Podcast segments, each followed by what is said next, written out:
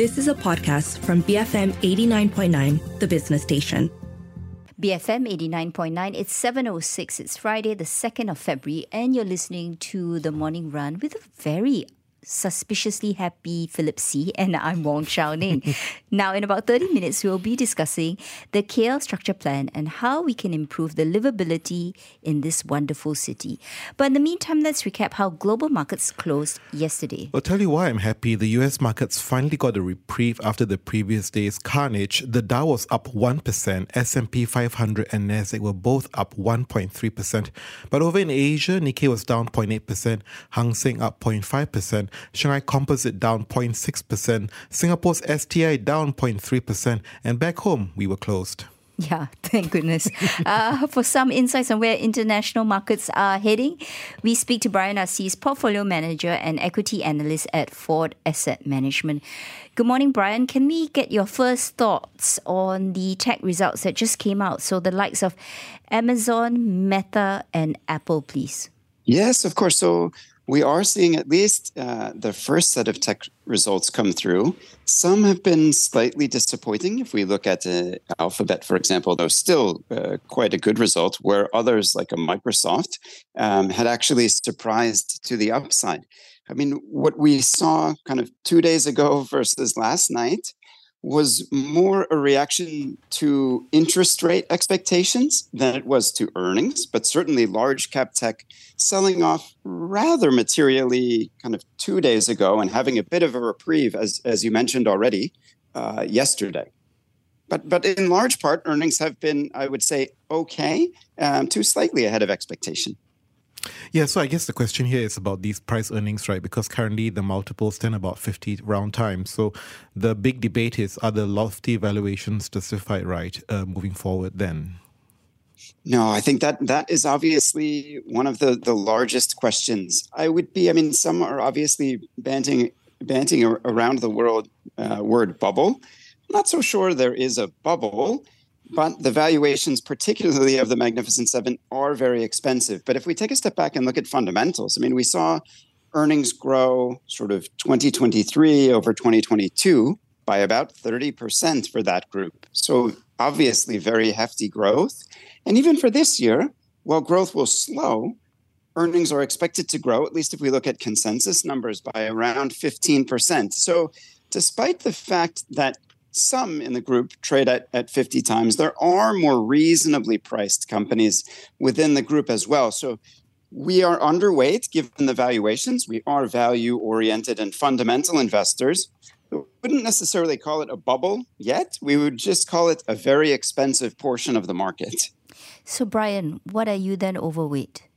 So, we're actually, we are overweight consumer oriented uh, sectors and companies but just not in the US, not in that large cap tech bucket. So we are overweight uh, companies that are more geared to the Chinese consumer, for example, where we actually have the opposite. We have earnings growing also at double digit rates, so basically in line with the S&P, but valuations are less than half of what the S&P is trading at and certainly far far lower than than what the magnificent 7 are trading at. But at the same time, we have this backdrop of China's economy perhaps doing okay, but not doing its best, and you have structural issues like the property sector. How do you factor that into your overweight call, though? Because there's still risk, isn't it? No, there's absolutely risk. So for us, you have to look at, uh, you always have to sort of take that important step back and look at the underlying fundamentals. So economies are cyclical I mean, China's economy is cyclical as well.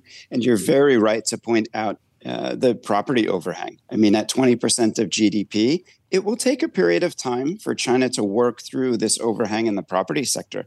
But we have to then look at how are earnings going to grow through the period if they are. And for many companies, we see that earnings are still continuing to grow. And then what are the price as investors are we paying for those earnings? And so if we look at uh, some companies in that consumer space, like an Alibaba, for example, or like a JD.com, we do see companies that are compounding earnings at low double digit rates, but are trading at kind of cash earning multiples at only four, five, six times. And for us, that's a very high margin of error. So we may not be able to pick the absolute bottom, mm. um, and we do need to be patient, but it, it seems to be quite an attractive buying opportunity for mm. the investors that that can stomach volatility and have the time horizon.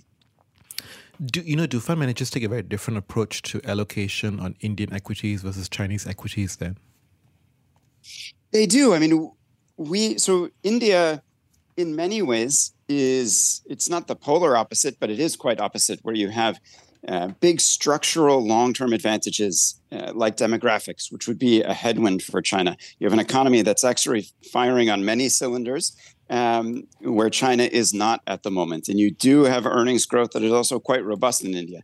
The biggest piece that is different is that margin of safety. And the entry point is quite important. So, Indian equities are pricing in much, if not all, of the good news, where Chinese equities are pricing in much, if not all, or even more of the bad news. So we are invested in both. Philip, we have we ha- have investments in Indian equities and in Chinese equities. But on a relative basis, we certainly find Chinese equities more attractive uh, presently.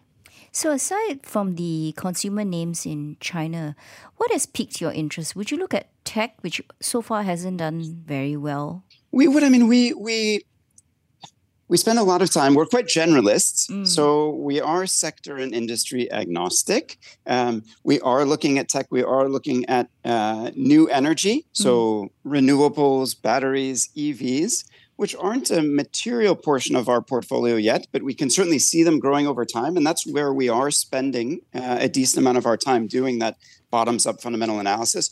Are within those sort of quote unquote new economy sectors that, in particular in China, will grow at a significantly higher rate than property, but also offer much higher returns to investors, returns on equity, that is. So they're much better businesses for the Chinese economy to be based on over the long term.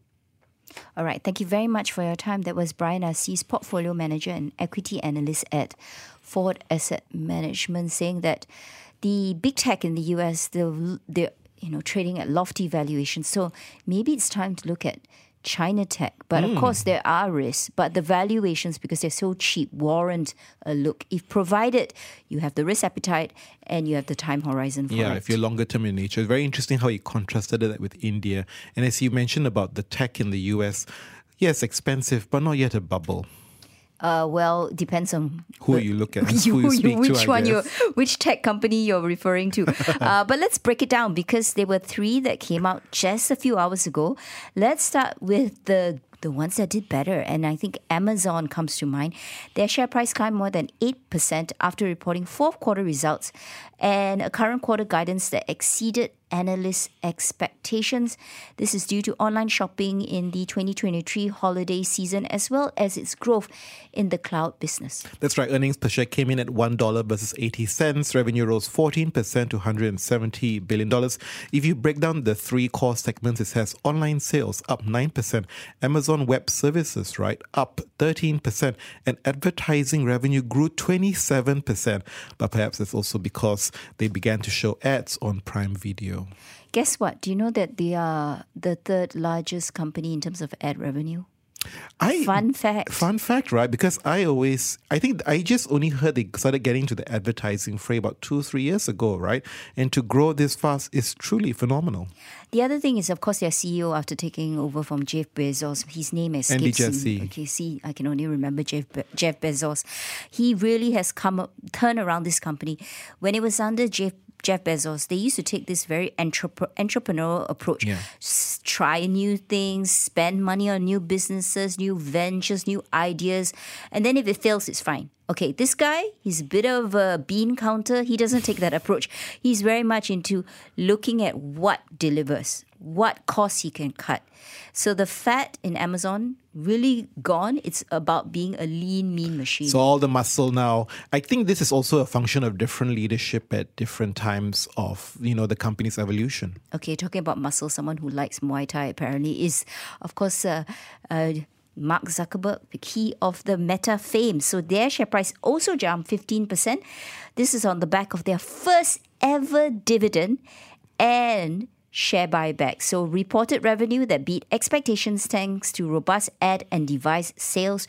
Revenue rose by 25% to $40.1 billion dollars. This is just one quarter, by really good numbers though. Earnings per share came in at $5.33, exceeding estimates of $4.96. Daily active users, I'm talking 2.11 billion users, while monthly active users stood at 3 billion people. I think that's about Facebook is back. Forty percent of the population. Are you are you back on Facebook? Is that why, Philip? I, I am actually. I'm back on Facebook because I've actually deinstalled Instagram.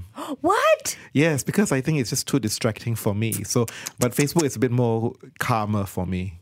You're showing your age. yes, it is. But by the way, 63 buys on uh, Meta, seven holds, just three sells. Consensus target price for this stock 413 US dollars and 97 cents. Last time price actually three 394 dollars and 78 cents during regular market hours. But we have to talk about one more stock, which is of course what was the most valuable, expensive company in the world. Valuable, but no longer anymore. I think that's been dethroned by Microsoft.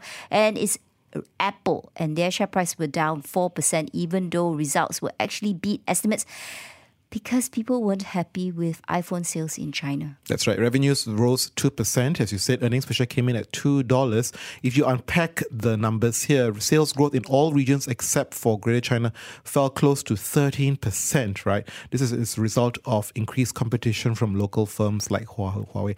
Someone has spilled the apple cart. Yes, and guess what? No guidance was provided for the current quarter. I think the question is how much more can these devices really improve Apple's market share, there comes to a certain point of saturation. So the next growth is always going to be on subscription and whether that can compensate.